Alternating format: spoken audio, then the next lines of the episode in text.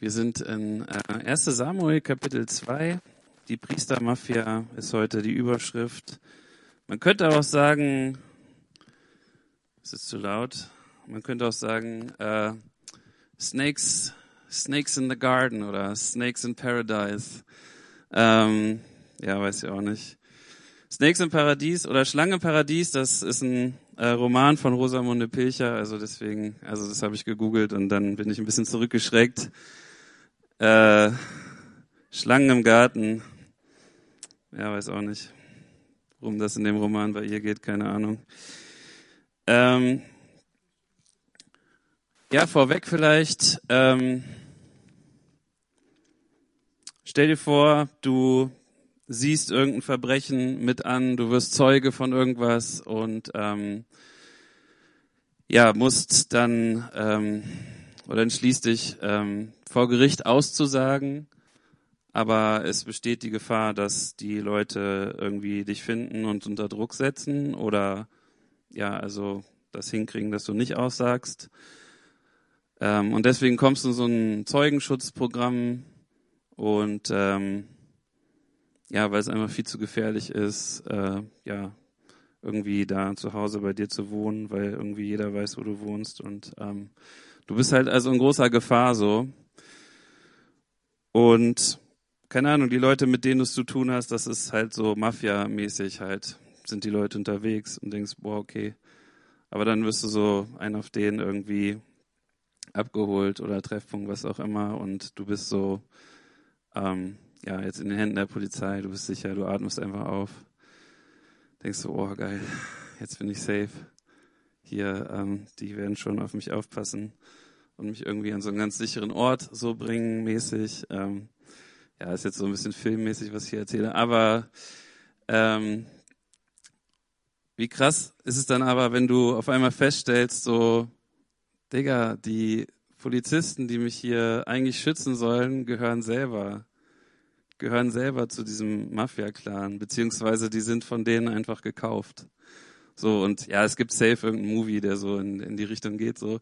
Aber ähm, ja, dieses Gefühl einfach, du denkst so, boah, jetzt bin ich endlich sicher und dann merkst du so, Digga, hier bin ich irgendwie noch unsicherer als als wenn ich halt irgendwie mich alleine durchschlagen würde und mir eine Perücke aufsetzen würde und mein Bart abrasieren würde. Keine Ahnung so. Also krass, jetzt bin ich einfach in deren Händen, obwohl ich dachte, ich bin an einem sicheren Ort. Und so ein bisschen ist, glaube ich, die Story hier, die wir heute lesen, oder vielleicht das Gefühl hatten auch vielleicht manche zu der Zeit von Samuel, beziehungsweise in der Zeit der Richter, wenn sie in die Stiftshütte nach Shiloh gekommen sind, um dort, ja, zu opfern, Gott anzubeten, äh, Gott zu danken. Wir wissen, dass die Zeit super schwierig war, düster, ähm, wirklich, es war eine dunkle Zeit so. Die Leute wussten teilweise gar nicht mehr, sie kannten noch Gottes Namen so, aber sie wussten eigentlich gar nicht mehr viel über diesen Gott und wie dieser Gott ist, wer das überhaupt ist, wie sein Herz ist, seine Gebote.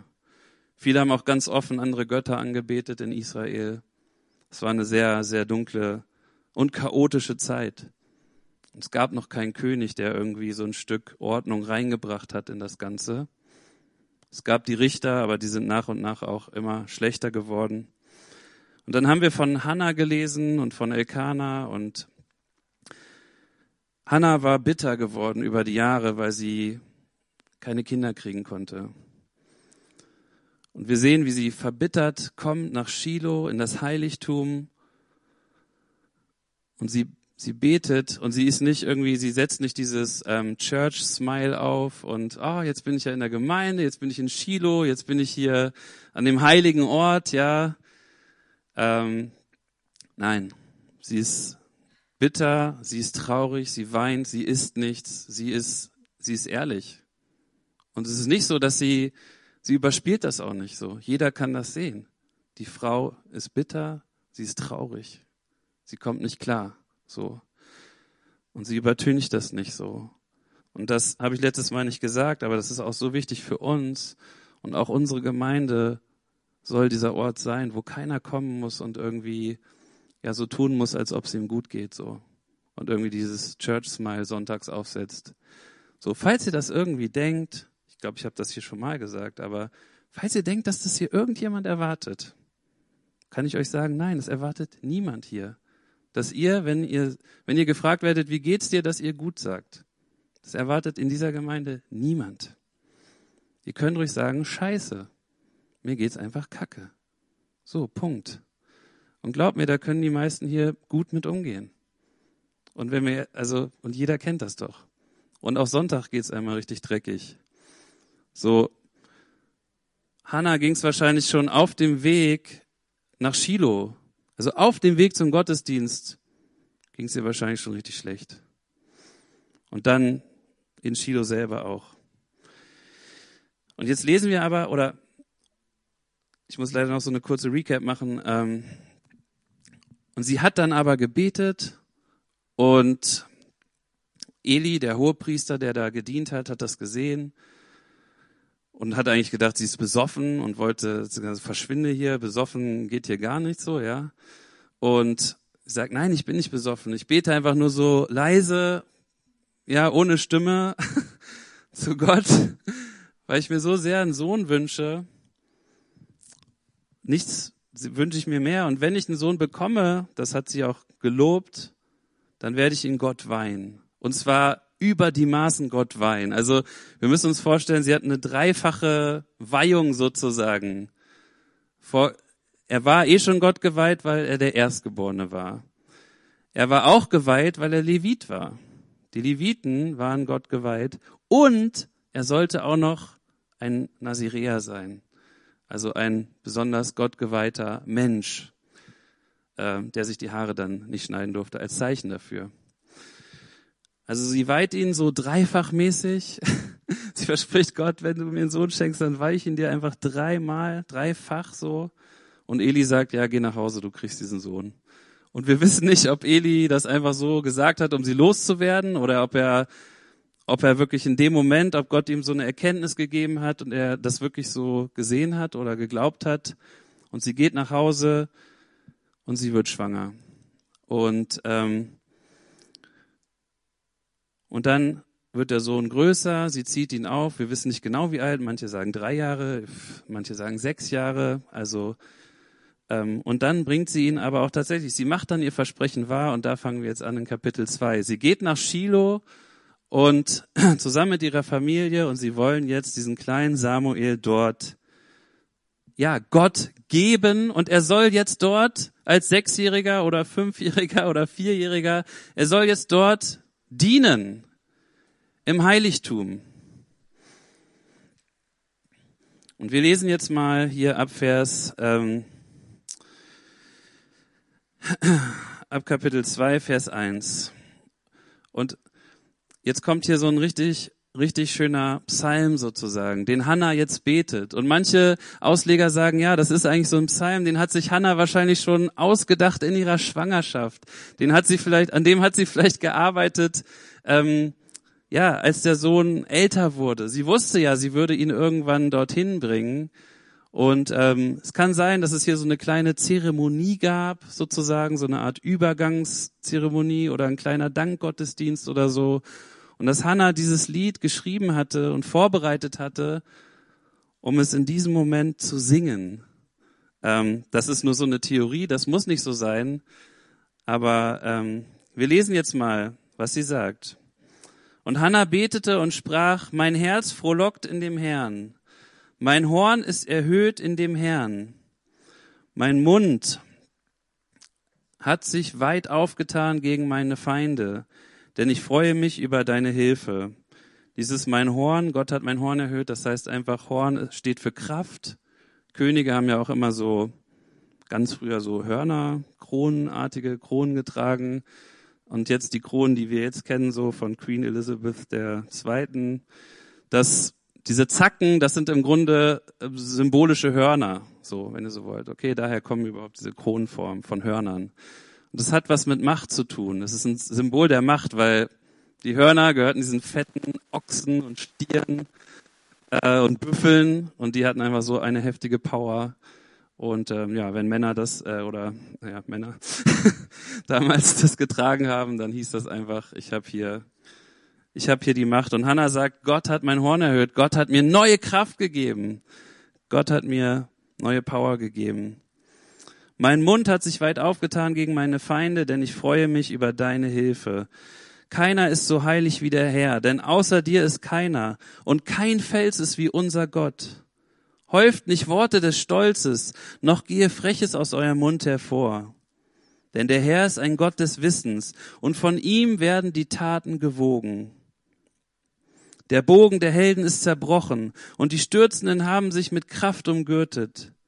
Die satt waren, müssen um Brot dienen, und die Hungerlitten brauchen es nicht mehr. Sogar die Unfruchtbare hat sieben geboren, und die viele Kinder hatte, welkt dahin. Der Herr tötet und macht lebendig. Er führt in den Scheol hinab und wieder herauf. Der Herr macht arm und macht reich. Er erniedrigt und erhöht.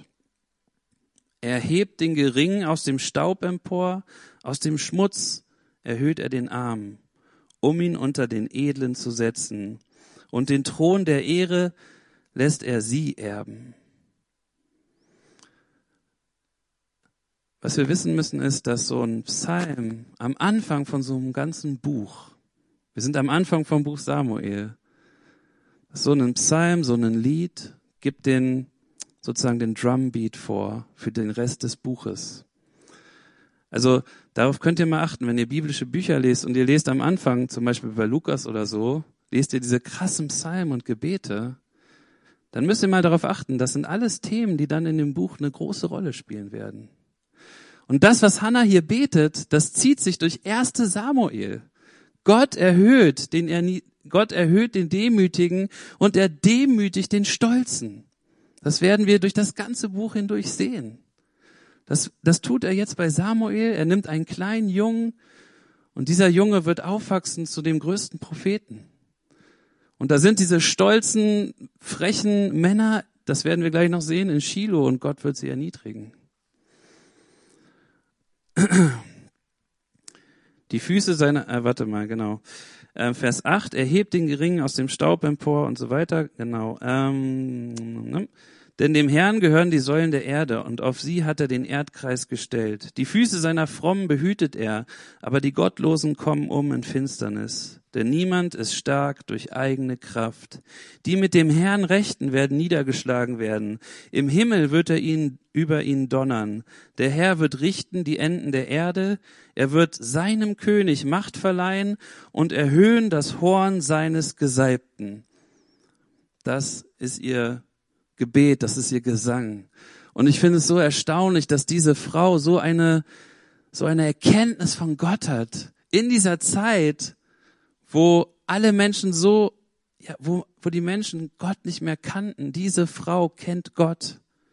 Und alles, was wir bis jetzt gelesen haben im Buch der Richter, waren einfach alles nur verwirrte Männer, die Gott nicht mehr kannten, ihr eigenes Ding gemacht haben und Götzen angebetet haben.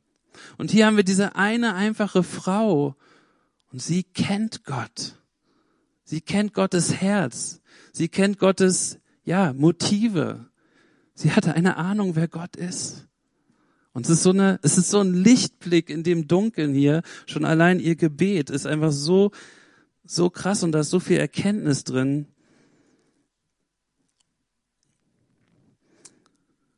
Aber jetzt kommen wir zu den Schlangen im Garten. Und Elkanah ging nach Rama in sein Haus, der Junge aber diente dem Herrn vor dem Priester Eli. Letztes Mal hat mir jemand gesagt, so, boah, du zerstörst mein Bild von Eli voll. Ich hatte den so einer Kinderbibel. Das war so einer meiner Heroes, so Eli. Ja, leider muss ich es ein bisschen entzaubern. ähm, und das lesen wir jetzt. Und die Söhne Elis waren ruchlose Männer, Sie hatten den Herrn nicht erkannt. Hier fängt es an mit den Söhnen. Und sie arbeiten und dienen mit im Heiligtum. Und warum sage ich Snakes in the Garden oder Schlangen im Garten? Weil das Heiligtum, das ist der Ort, wo Gott wohnt. In diesem Heiligtum, ja, da wohnte Gott, da war Gottes Gegenwart da. Genauso wie im Garten Eden. Und es ist so krass, oder? Ich, ich stelle mir so vor, die Leute gehen zum Heiligtum und erwarten einfach so, boah, hier ist das Heiligtum, hier komme ich jetzt in Gottes Gegenwart, hier ist alles heilig, hier ist alles gut. Weißt du, bei mir zu Hause in meinem Dorf ist echt, geht's drunter und drüber. Aber jetzt bin ich endlich im Heiligtum. Ich habe diese tagelange Reise gemacht. Jetzt komme ich in Gottes Gegenwart. Und die Menschen, die hier arbeiten, sind auch alle heilig. Die Menschen, die hier arbeiten, die sind in Gottes Nähe jeden Tag. Die schlafen sogar in diesem Zelt. Die sind so nah an Gottes Herzen. Und dann kommst du in dieses Heiligtum.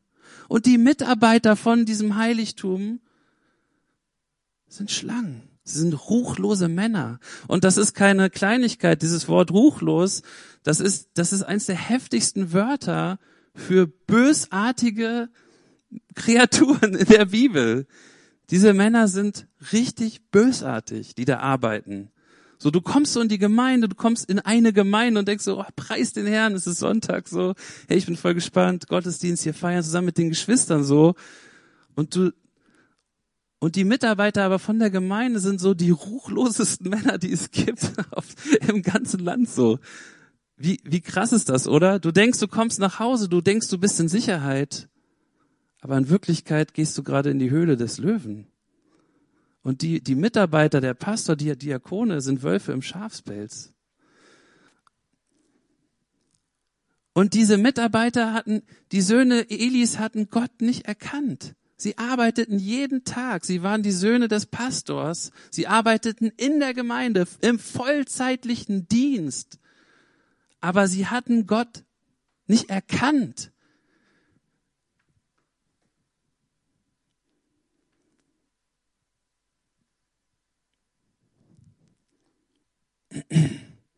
Das ist, ja, das, das denkt man halt nicht so. Also jeder von uns weiß, wenn er darüber nachdenkt, ja natürlich, das kann sein.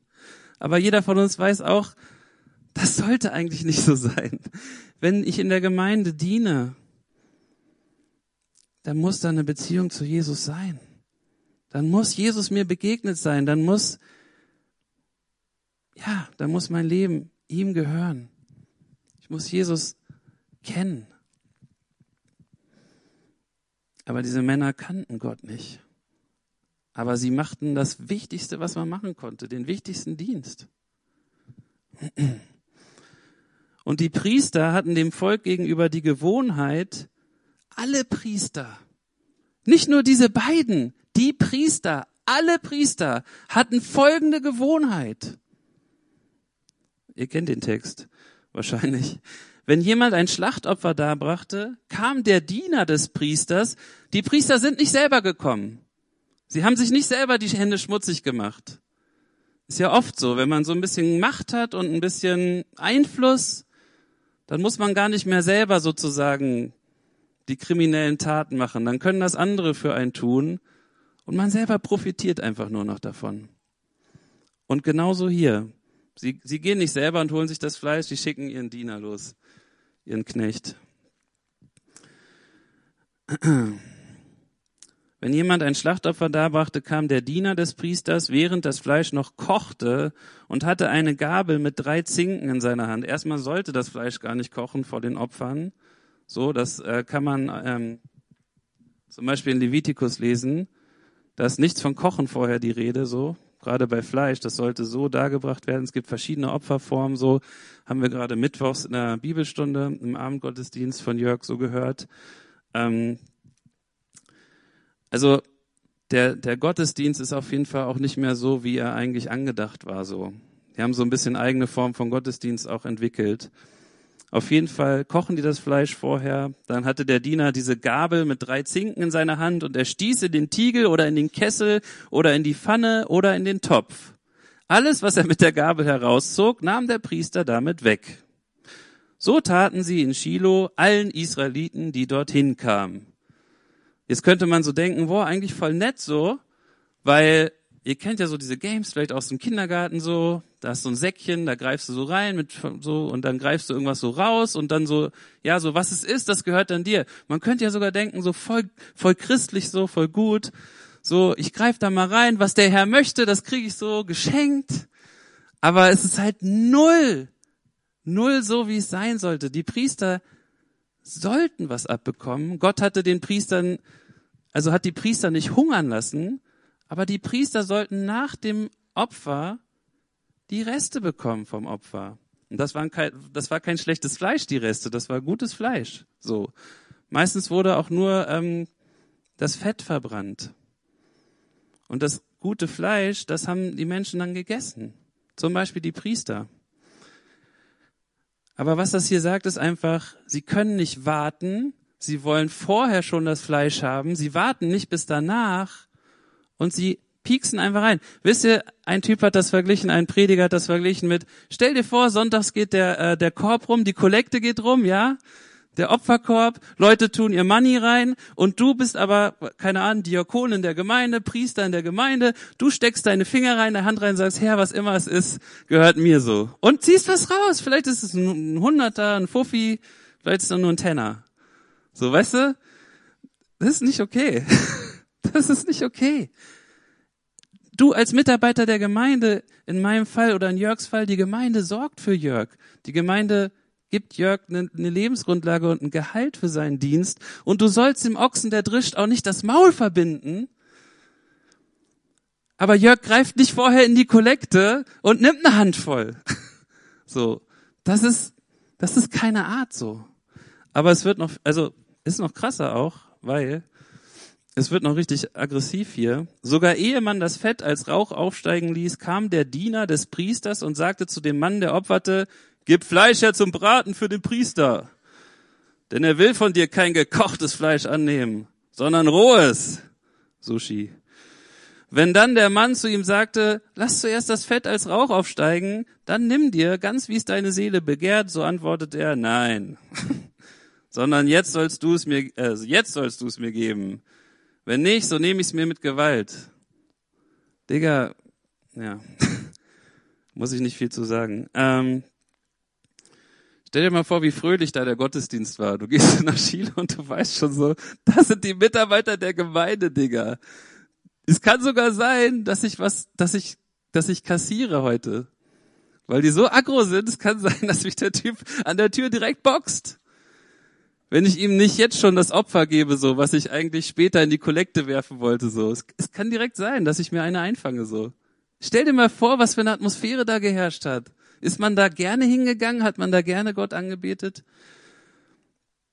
ja. Und Samuel diente vor dem Herrn, ach so, Vers 17.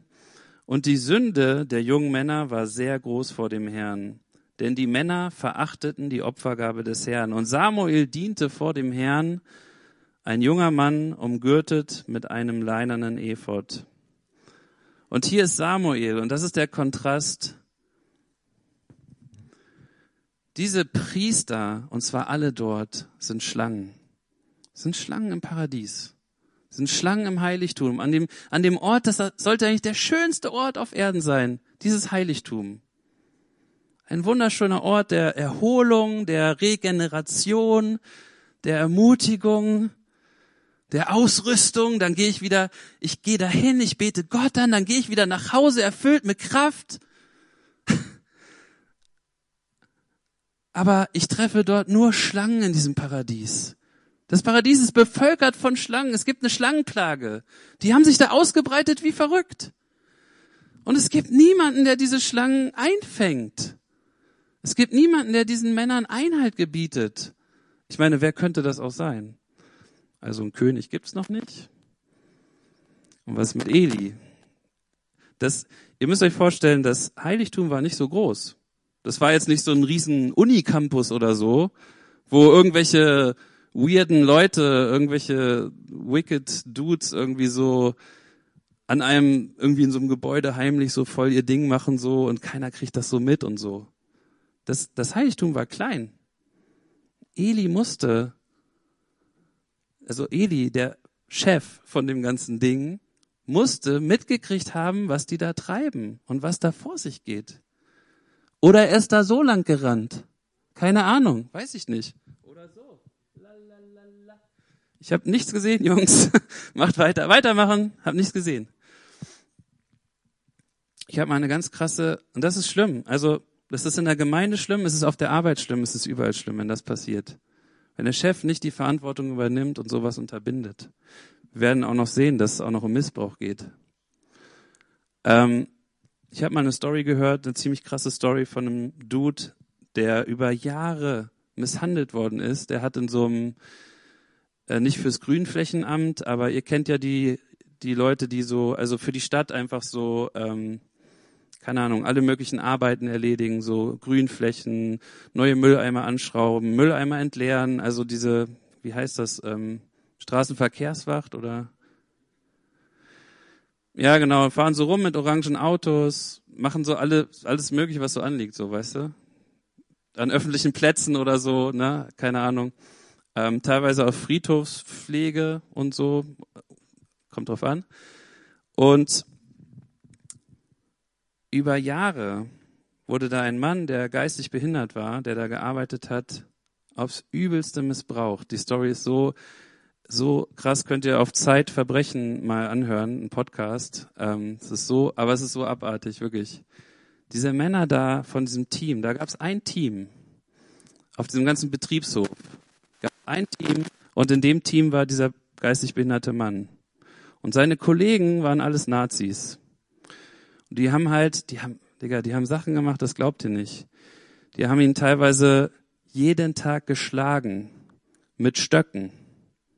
Und der ist nach Hause gegangen und die Eltern haben gesagt, was ist los? Was, ne, die haben teilweise die blauen Flecken gesehen, die haben blauen, ja Mama, keine Ahnung. Der ist teilweise einfach nur hochgerannt in sein Zimmer, wollte seine Eltern nicht mehr sehen. Die haben das über Jahre mit diesem Mann getrieben. Die haben den angesägt, die haben den Mann ähm, angebrannt mit Feuer. Die haben wirklich, die haben, die haben ihn Hakenkreuze reingeritzt, alles. Abartige Männer, wirklich abartig. Und du denkst so, okay, das haben die gemacht halt, die haben halt auch irgendwann nicht mehr mit ihren Kollegen und so geredet, die waren nur noch so für sich. Die sind nur noch morgens, diese Gruppe von Männern, ist nur noch kurz auf den Betriebshof gegangen und hat ihr Auto geschnappt und ist irgendwo hingefahren so. Teilweise wusste man auch gar nicht mehr, wo die sind und was die machen. Und du fragst, denkst so, wie kann das gehen? Ja, das kann gehen, wenn es einen Chef gibt, der das zulässt. Und dann zum Schluss kam raus, der Chef wusste das. Der wusste das sogar. Und er kam dann immer so ein bisschen zum, Jungs, übertreibt nicht so, ne? Ey, Jungs, ist doch nicht nötig, oder? Macht mal ein bisschen auf Chill heute. So war der Chef drauf. Der stand später auch vor Gericht so, ne? Der hat das über Jahre zugeguckt, aber hatte nicht den Mumm, diese Kollegen zur Verantwortung zu ziehen, zur Rede zu stellen, zu feuern, was auch immer. Wie abartig kann das sein, wenn ähm, ja, wenn wir hier nicht die Verantwortung nicht übernommen wird? Ähm, und das erinnert mich voll krass an diese Story irgendwie. Wir lesen mal hier weiter. Aber Samuel diente vor dem Herrn. Samuel diente vor dem Herrn. Er war ein kleines Kind. Aber er hat Gott gedient. Und seine Mutter machte ihm ein kleines Oberkleid und brachte es ihm Jahr für Jahr hinauf, wenn sie mit ihrem Mann hinaufging, um das jährliche Schlachtopfer darzubringen. Und Eli segnete Elkanah und seine Frau und sagte, der Herr gebe dir Nachkommen von dieser Frau anstelle des Erbetenen das sie vom Herrn erbeten hat. Und sie ging nach Hause zurück und der Herr suchte Hannah heim und sie wurde schwanger und sie gebar noch drei Söhne und zwei Töchter. Und der junge Samuel wuchs auf beim Herrn. Und Eli war sehr alt geworden, und er hörte alles, was seine Söhne ganz Israel antaten, und dass sie bei den Frauen lagen, die am Eingang des Zeltes der Begegnung Dienst taten. Das ist nur so ein Satz. Aber die Jungs haben nicht nur geklaut und letztendlich Gott beklaut, aber auch alle anderen und sogar mit Gewalt gedroht. Sie haben auch wahrscheinlich Frauen missbraucht. Hier steht nicht direkt, dass sie sie missbraucht haben, aber wir können eigentlich fast davon ausgehen, dass das nicht immer unbedingt einvernehmlich war. Und diese Frauen, die am Zelt dienten, das ist ganz spannend. Es gibt nur zwei Stellen, wo die auftauchen. Wir wissen auch nicht genau, was ihr Job war.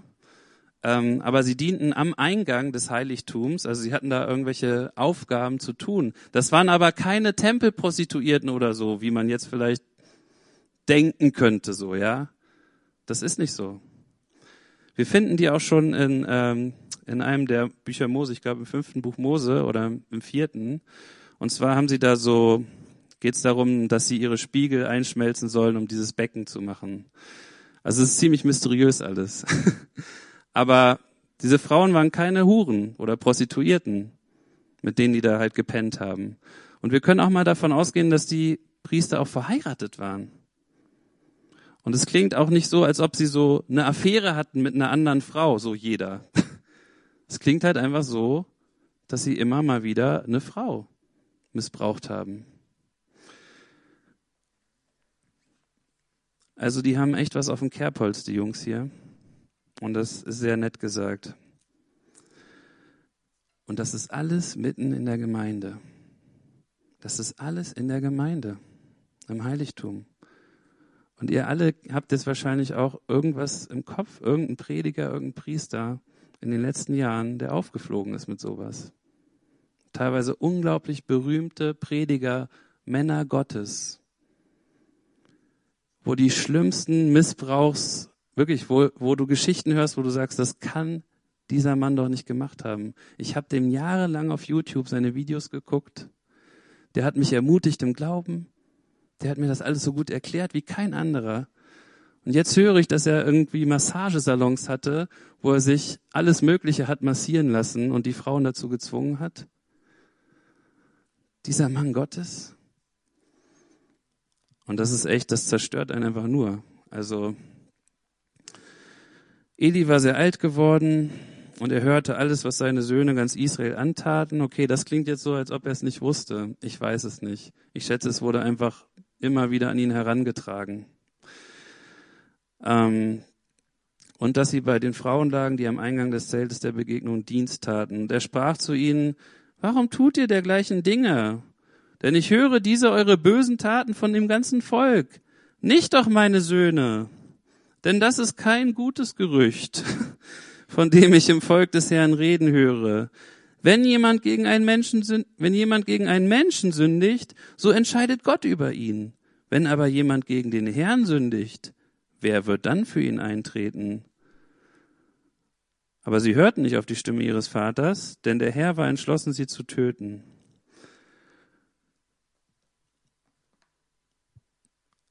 Du kannst nicht in so einer Situation einfach nur sagen, nicht doch. Es geht nicht. Es reicht nicht. So, ah, Bro, nein, mach das nicht. So, Bro, ernsthaft? Digga, was, die Leute reden schon darüber. So, das war's, so. Und jetzt wieder zurück an die Arbeit, ne? Macht ihr nicht mehr, ne? Alles klar. Nein, das geht nicht. Warum hat Eli sie nicht sofort mindestens vom Dienst enthoben? Warum hat er sie nicht bestrafen lassen? Ach, nein, nein, meine Jungs, bitte macht das nicht. Und weil Eli hier nicht die Verantwortung als Vater übernimmt und als Leiter, Gemeindeleiter und Pastor, weil er nicht die Verantwortung übernimmt, wird Gott ihn und seine Söhne richten. Und das hat Gott auch schon beschlossen, weil sich das jetzt schon über Jahre so zieht. Und weil Eli nicht bereit war, seine Söhne zu feuern sozusagen, wird Gott sie jetzt anders feuern. Und davon werden wir in den nächsten Kapiteln lesen. Aber es ist schlimm, dass es so weit kommen muss. Hätte, hätte Eli früher eingegriffen und ganz klare Linien gezogen und seine Söhne rausgeschmissen und gesagt, so, Leute, rausgeschmissen, bestraft, so wie, so wie es damals einfach im Gesetz vorgeschrieben war, hätte Gott es nicht tun müssen. Aber Eli macht nichts. Und Gott muss jetzt eingreifen. Denn so kann es nicht weitergehen.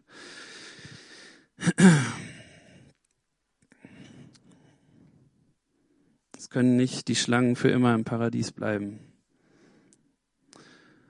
Aber jetzt wieder Samuel, Kameraschwenk von den Bösen, von den Bad Boys. Der junge Samuel aber nahm immer mehr zu an Alter und an Gunst bei dem Herrn und bei den Menschen. Und das ist das ist ein cooler Vers und ein ganz wichtiger Vers und den zitiert auch Lukas in seinem Evangelium, als er über Jesus schreibt. Ich weiß nicht, ob euch das aufgefallen ist. In Lukas 2 schreibt er über Jesus und Jesus nahm zu an Weisheit, Alter und Gnade bei Gott und den Menschen. Und genau das hat Lukas wahrscheinlich im Kopf, den jungen Samuel. Und jeder, der das Evangelium liest und äh, Jude war und die Schriften kannte, hat auch sofort an Samuel gedacht, als er diesen Satz von Lukas gelesen hat. Das finde ich so nice. Also Jesus war einfach wie der kleine Samuel.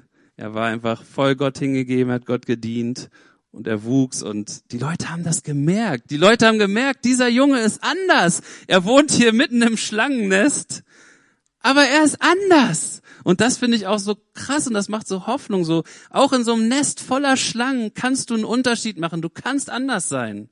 Auch wenn deine Firma voller Schlangen ist, du kannst anders sein. Du musst nicht auch zur Schlange werden. Wenn du in einer Gemeinde bist, wo alle richtig krank drauf sind und abartig und wirklich böse unterwegs sind, du musst da nicht mitmachen. Egal wo. Du kannst den Unterschied machen und anders sein. Und das solltest du auch. Du solltest nicht dir dienen, so wie alle um dich herum. Du solltest Gott dienen. Alle um Samuel herum haben nur an sich selbst gedacht und sich selbst gedient und sich selbst gegönnt. Aber Samuel hat Gott gegönnt. Samuel hat wirklich gearbeitet und gedient, während alle anderen sich nur mit dem Geld die Taschen voll gemacht haben. Und das kann man in Gemeinden auch gut machen sich das Geld, also die Taschen, wenn Geld da ist, kann man das gut einstecken, weil wer kontrolliert das schon, oder? Und es gibt so viel reiche Prediger, die haben Villen und Privatjets und die fliegen um die ganze Welt und die sind so reich. Woher kommt denn das Geld? Das haben die nicht verdient, also das hat denen jemand gespendet. Das haben denen die Gemeindemitglieder spenden denen das. Aber bestimmt nicht, um sich irgendwie eine Limousine zu kaufen oder einen Hubschrauber. Aber jetzt kommt jemand. Es kam ein Mann Gottes zu Eli, Gott schickt hier also noch jemanden, und sagte zu ihm, so spricht der Herr, habe ich mich nicht dem Hause deines Vaters deutlich geoffenbart, als sie in Ägypten im Haus des Pharao waren, und habe ich bei ihnen aus allen Stämmen Israels mir zum Priester erwählt, auf meinem Altar zu opfern, um Räucherwerk als Rauch aufsteigen zu lassen, um das Ephod vor mir zu tragen, und ich gab dem Haus deines Vaters alle Feueropfer der Söhne Israel. Warum tretet ihr mit Füßen mein Schlachtopfer und meine Speiseopfer, die ich für meine Wohnung geboten habe? Treten mit Füßen, Hebräer 10. Vielleicht habt ihr den Vers, da geht's auch, warum, und Paulus sagt, lass uns nicht die Gnade Gottes mit Füßen treten. Die Gnade Gottes, das ist Jesus Opfer am Kreuz. Lass uns Jesus nicht mit Füßen treten, das Opferlamm Gottes. Und hier sagt Gott zu, zu den Söhnen, ihr tretet meine Opfer mit Füßen. Das geht nicht. Es ist nicht so, ihr tretet mein Volk mit Füßen, ihr tretet meine Opfer mit Füßen. Warum tretet ihr meine, warum tretet ihr mit Füßen meine Schlachtopfer und meine Speiseopfer, die ich für meine Wohnung geboten habe, und du erst deine Söhne mehr als mich? Dass ich, dass ihr euch mästet von den Erstlingen aller Opfergaben? Hört mal, die haben sich gemästet und Eli hat sich mitgemästet. Eli hat mitgefressen und wir hören sogar später, er war fett, er war ein dicker Mann. Er war schwer, deswegen fällt er auch vom Stuhl und bricht sich sein Genick am Ende, weil er so heavy war. Da gibt's so voll die Wortspiele im Hebräischen an der Stelle. Aber ähm, warum war er so schwer? Früher in der Antike war man nur dick, so wie ich, wenn man nicht gearbeitet hat und viel rumsaß. Aber wer hat nicht gearbeitet und saß viel rum? Könige, Fürsten, Eli hatte sein kleines Fürstentum da aufgebaut, hatte sich den Bauch vollgeschlagen zusammen mit seinen Söhnen, hat da gefressen. Als Hannah ankommt und betet, wo, was macht Eli? Arbeitet er? Dient er? Fegt er gerade das Heiligtum aus? Legt er neue Kohlen auf? Nein, er sitzt rum. Er sitzt auf seinem Stuhl. Warum sitzt dieser Mann? Er, zur Arbeitszeit. okay, klar sitzt man mal. Aber das will der Text nicht sagen. Der Text will sagen, Eli sitzt die ganze Zeit nur rum und frisst Fleisch und lässt seine Söhne sonst was machen. Dieser Mann lässt das ganze Heiligtum vor die Hunde gehen, die ganze Gemeinde. und er ehrt seine Söhne mehr als Gott. Darum spricht der Herr, der Gott Israels, ich habe allerdings gesagt, dein Haus und das Haus deines Vaters sollen ewig vor mir einhergehen, aber nun spricht der Herr, das sei fern von mir. Denn die mich ehren, werde auch ich ehren, und die mich verachten, sollen wieder verachtet werden. Siehe, Tage kommen, da werde ich deinen Arm und den Arm des Hauses deines Vaters abhauen, dass es keinen Greis mehr in deinem Haus geben wird, und du wirst deinen Feind im Heiligtum sehen, bei allem, was der Herr Gutes tun wird an Israel. Und es wird keinen Greis mehr in deinem Haus geben, alle Tage. Doch nicht jeden werde ich dir von meinem Altar doch nicht jeden werde ich dir von meinem Altar ausrotten, um deine Augen erlöschen und deine Seele verschmachten zu lassen. Aber aller Nachwuchs deines Hauses soll im besten Mannesalter sterben. Und das soll dir das Zeichen sein, das über deine beiden Söhne Hofni und Pinhas kommen wird. An einem Tag sollen beide sterben. Ich aber werde mir einen Priester erwecken, der beständig ist. Der wird tun, wie es meinem Herzen und meiner Seele gefällt. Und ich werde ihm ein Haus bauen, das beständig ist. Und er wird vor meinem Gesalbten alle Tage einhergehen. Und es soll geschehen, dass jeder, der von deinem Haus noch übrig bleibt, kommen wird, um sich vor ihm niederzuwerfen und eine kleine Silbermünze und ein Stück Brot und wird sagen, gib mir doch Anteil an einem, an einem der Priesterdienste, dass ich ein bisschen Brot zu essen habe. Also äh, Elis Haus wird gerichtet und da gibt es nichts dran zu rütteln.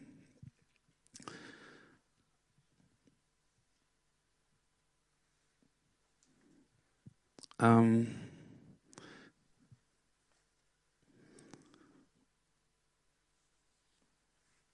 wir haben hier den Kontrast gesehen zwischen der Priesterkaste, die völlig korrupt ist, und Samuel. Und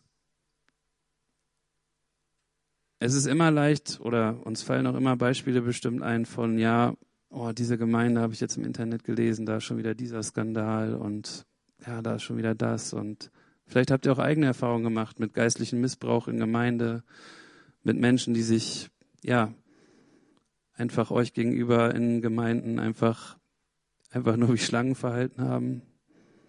Ähm, oder in Gemeinden arbeiten, aber eigentlich jede Beziehung zu Gott verloren haben und eigentlich nur da sind, weil sie davon leben. Ähm aber ich glaube, das andere, was Gott uns fragt, auch heute, ist einfach, wer bist du in meiner Gemeinde? Willst du ein Samuel sein in meiner Gemeinde? Oder willst du einer von Elis Söhnen sein? Und das ist, also zumindest habe ich mich das gefragt und vielleicht, weil ich in der Gemeinde arbeite für Geld. ähm, ja, ich muss mich das fragen. Will ich ein Samuel sein und Gott dienen? Will ich Gott kennenlernen? Will ich Gott nah sein? Will ich seine Stimme hören? Sehne ich mich danach und bin ich offen dafür? Oder geht es mir eigentlich um ganz andere Sachen? Ähm, ist mein Herz ganz woanders? Und ich glaube, das ist auch was für uns, grundsätzlich für uns alle, ähm, ja, darüber nachzudenken. Aber auch um die Verantwortung zu übernehmen. Lasst uns schauen, ihr seid jetzt wahrscheinlich noch nicht in Verantwortung so, aber ihr werdet irgendwann in Verantwortung sein wahrscheinlich. Über einen Arbeitsbereich, über eine Firma, über sonst was, über eine Gemeinde, über ein Missionsteam, was auch immer. Und dann möchte ich euch ermutigen, denkt an diesen Text, denkt an Eli und nehmt euch mit Gottes Hilfe in den Herz und betet dafür, dass euch Gott mit Kraft erfüllt, aber übernehmt Verantwortung. Übernehmt Verantwortung. Und ich muss mir das, ja, ich muss mir das auch sagen. Ich habe auch Angst vor solchen Situationen.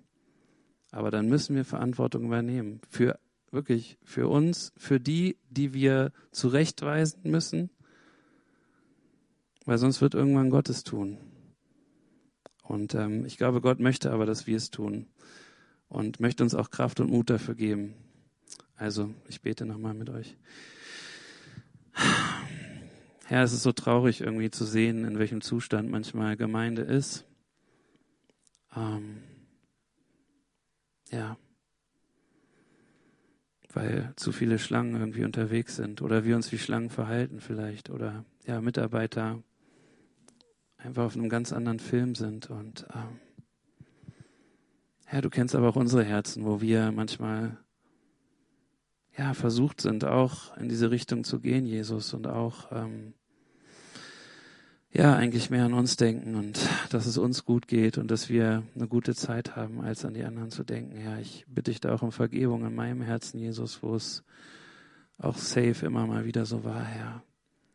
Aber Herr, ich bitte dich, dass du uns ja, einerseits Mut gibst, Herr, wenn wir in Verantwortung sind, auch Verantwortung zu übernehmen und auch Menschen zurechtzuweisen, wenn sie sich missbräuchlich verhalten gegenüber anderen, andere ausnutzen, andere in Bindungen bringen, misshandeln, mobben, quälen, Herr, all das, was wir Menschen so miteinander tun in unseren dunkelsten Stunden irgendwie. Und ja, bis hin in unsere Familien. Und ich bitte dich, Jesus, dass du uns hilfst, erfüll uns mit deinem Geist, gib uns Mut. Du hast gesagt, deck die Werke der Finsternis auf. Und du weißt, wie viel Angst ich davor habe, Jesus, vor solchen Situationen. Und wie sehr ich nie sowas erleben möchte, Herr. Aber ich bitte dich, wenn es soweit ist, dass du uns einfach Mut gibst, Herr. Einfach richtigen Löwenmut, Herr, in die Verantwortung zu treten ja, und das auch auf uns zu nehmen, ein Stück weit, alles, was dann daraus resultiert. Ähm ja, ich bitte dich, Herr, ändere unsere Herzen und forme uns, Jesus. Ja, dass wir, ja, du warst wie Samuel. Du bist gewachsen, du bist, ja, Gott, zu Gott hingewachsen, Herr. Und ich bitte dich, Herr, tu das auch mit uns. Lass uns wachsen zu dir hin. Herr, lass uns ein Segen sein für die Gemeinden, aus denen wir kommen, in denen wir leben, für die Geschwister, die wir lieben. Ja, lass uns ein Segen sein, Herr.